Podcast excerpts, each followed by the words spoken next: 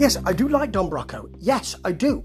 And I do like the way that they um, open themselves up to a lot of influences. So, I mean, there is a nu metal and a grunge feel and a sort of rap metal feel to what they do, but there's a lot more going on there. That's quite apparent in Uber, their new track.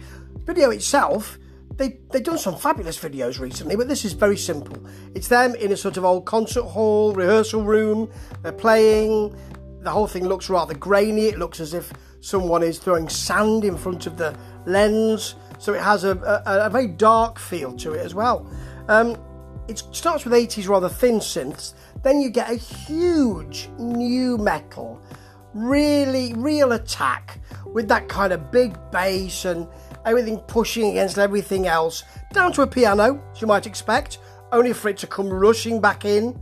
Yeah, you know, you've got a bit of bit of almost dub, a bit of a half rap, almost 311, not quite, but you know, down to a piano and a dead beat with synth drums, a half rap and all that. It it works really well. Nu metal's coming back, we know that. Rap metal's coming back. I'm glad of that. It'll be interesting to see where Don Broco go, Don go with their new album because it could be anywhere. I've only just come to, to know this band really, and I really like what they're doing. Loads of stuff going on here. You can pick a line, you can pick a musical type, and really ride it to the end. And that is worth celebrating. Giddy up.